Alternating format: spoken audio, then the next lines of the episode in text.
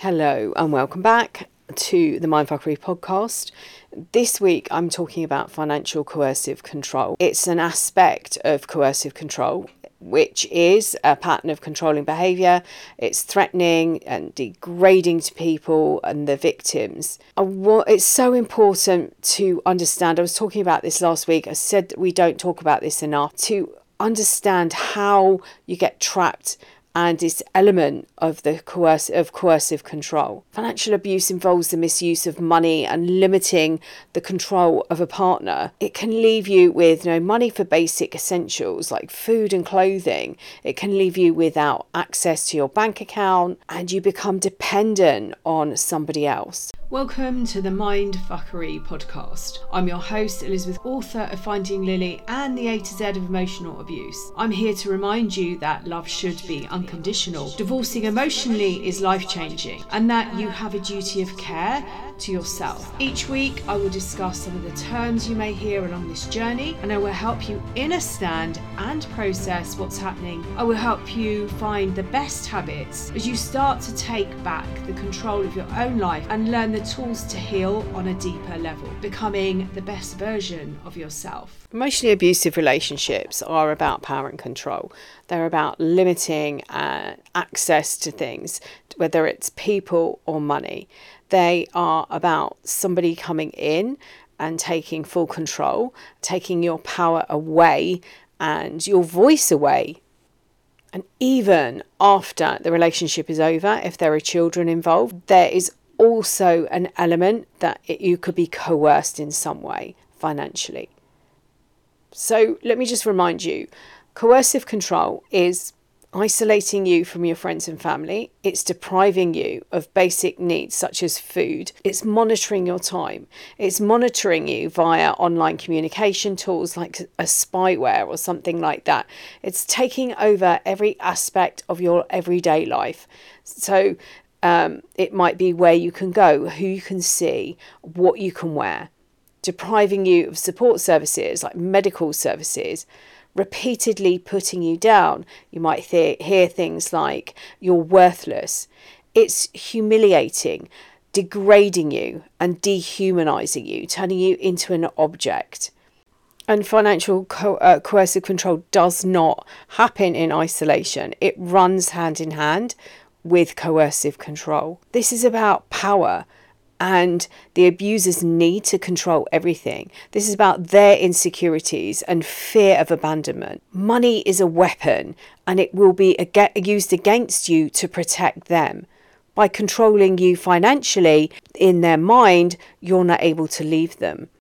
To the outside world, they are generous they give presents and grand gestures of standing at the bar and offering to buy everyone a drink or when when you're out for a meal, they want to pay for the meal.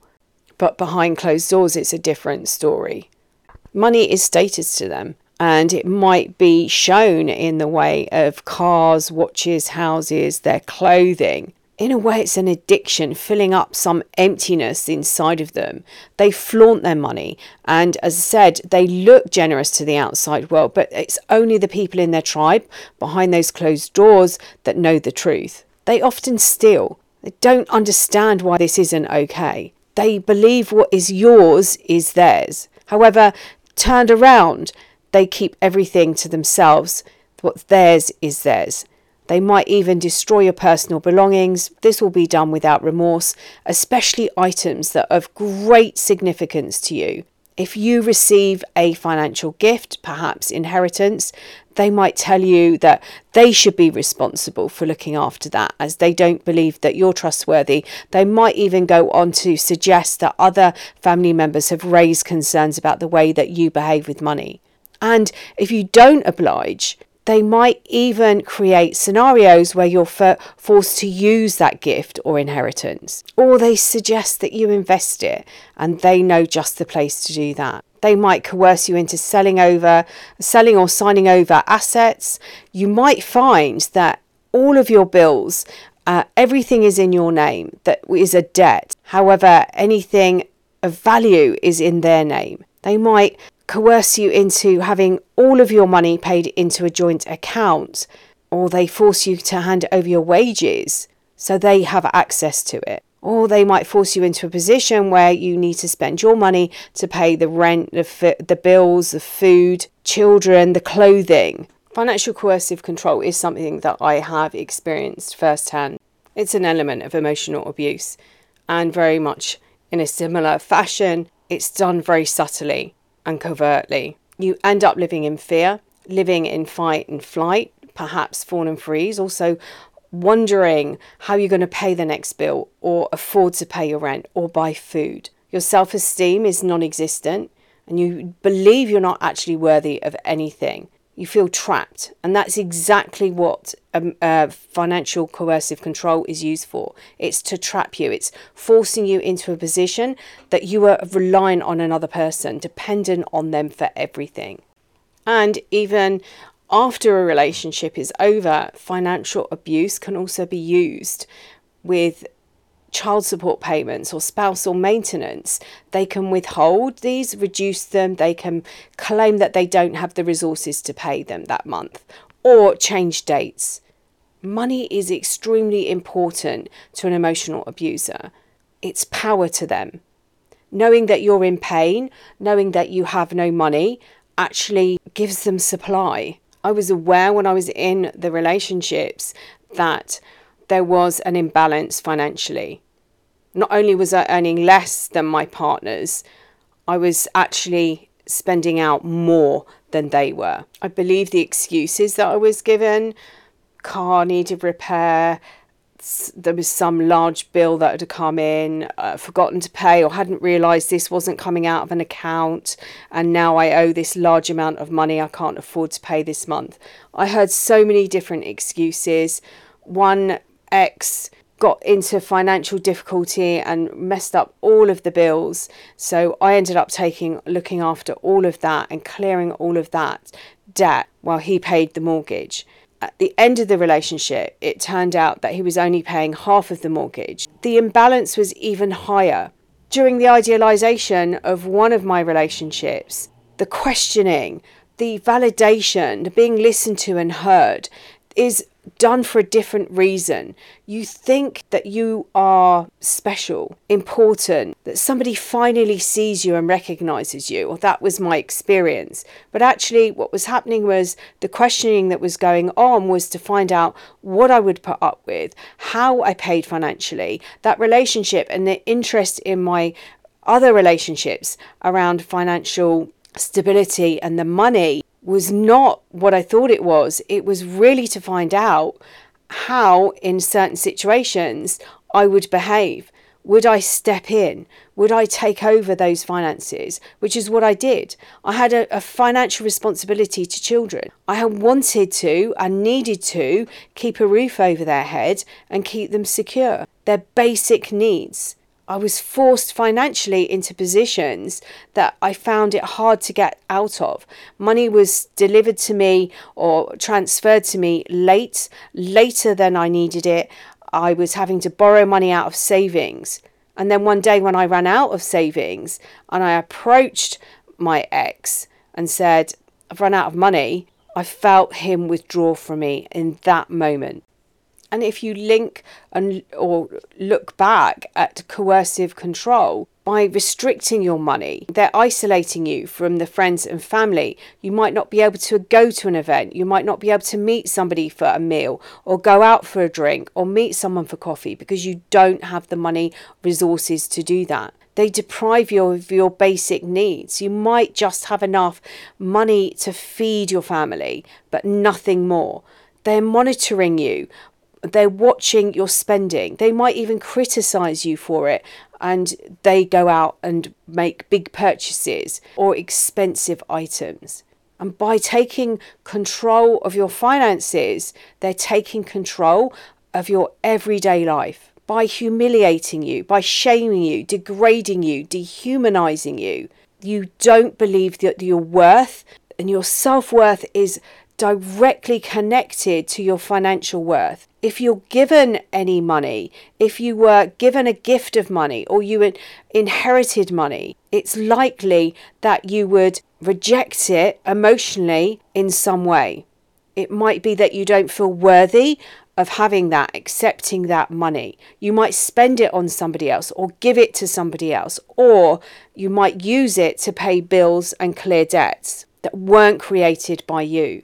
It's really important to understand where this wounding comes from. A lot of these wounds come from our childhood and I've spoken a lot about how we what we see, what we feel, what we hear growing up for those first 7 to 8 years of our life. How the wounding that we experience if we experience it happens in that time. I've spoken about how we witness relationships and these are what we where we draw our information from. We aren't in a position to know what's right and wrong, what feels right and wrong we watch relationships. They might be bad relationships. It might be that you are watching your parents or step parents unhappily married and accepting that that is how things are done. Or possibly the role you play within the family unit, you might have attention withheld from you. So some of these relationships feel familiar. You might have witnessed financial coercive control in your family unit. Been working with someone recently and her mother has started to take back control of her finances after three decades. Her daughter has become a role model. The healing that she is doing from her emotionally abusive relationship has given and empowered her mother to take control of the family finances and put herself in a stronger financial position. And her mother's partner was really struggling with this concept. No longer in control, no longer able to do what he wanted to do with the money because it was coming from another source. Healing is so powerful, not just for yourself, but for those around you. And financial coercive control is so underestimated. The depths it goes to, the messages that it feeds through to your psyche that says that you're not worthy of something, that you do not deserve something when you do. By stopping this in its tracks, by healing your wounds, you can step in. And it's taken me on two occasions years to recover because the recovery doesn't isn't just about recovering financially the recovery initially was about recovering emotionally those words the actions the demoralization, the shaming, the betrayal, the abandonment, all of those wounds that were triggered within me that I had experienced before, but that were created and stirred up within me, needed to settle, and I needed to discover each one and heal each one. And from that point, once they're healed, then I can recover financially. And they really are connected on such a deep level because your self esteem is a direct result or has a direct result on your financial position. The effects financial abuse, financial coercive control has on a person is often devastating. Victims feel inadequate. They don't feel sure of themselves. They also go without so many things because they have no money. It leaves a victim vulnerable. And as I said, it's used as a tactic by an abuser to increase the control they have on another person. And sometimes it doesn't stop there. There was a, a research that was done by a charity on the economics of abuse, and they found that 56.1 percent of the people that they surveyed who had left a relationship with an abuser felt that the abuse had impacted their ability to work. And over two fifths of all of the respondents felt that it had negatively impacted their long term employment prospects and their long term empl- um, earnings. This is why it's so important to heal these wounds because, as I said, there's this di- direct connection between your self esteem and financially. I hope this has been useful and helpful. I hope you can see the connection between emotional abuse, financial coercive control, coercive control. You might be able to see the patterns in your relationships. You, I've, I've certainly saw it within mine. I saw it being witnessed in relationships around me and mirrored to me I felt the pain of being in that relationship and not being able to do anything, the fear of not being able to escape. If you'd like to find out more ways of working with me, you can join me in the we uh, Rise and Thrive Tribe, which is a really low cost mem- monthly membership. There's no contract. You can um, join and leave whenever you want. You can j- work with me one to one and I'll put all the links and details in the description box. I will also link the other videos that I've done on this subject as well. And I'm sending you loads and loads of love until next time.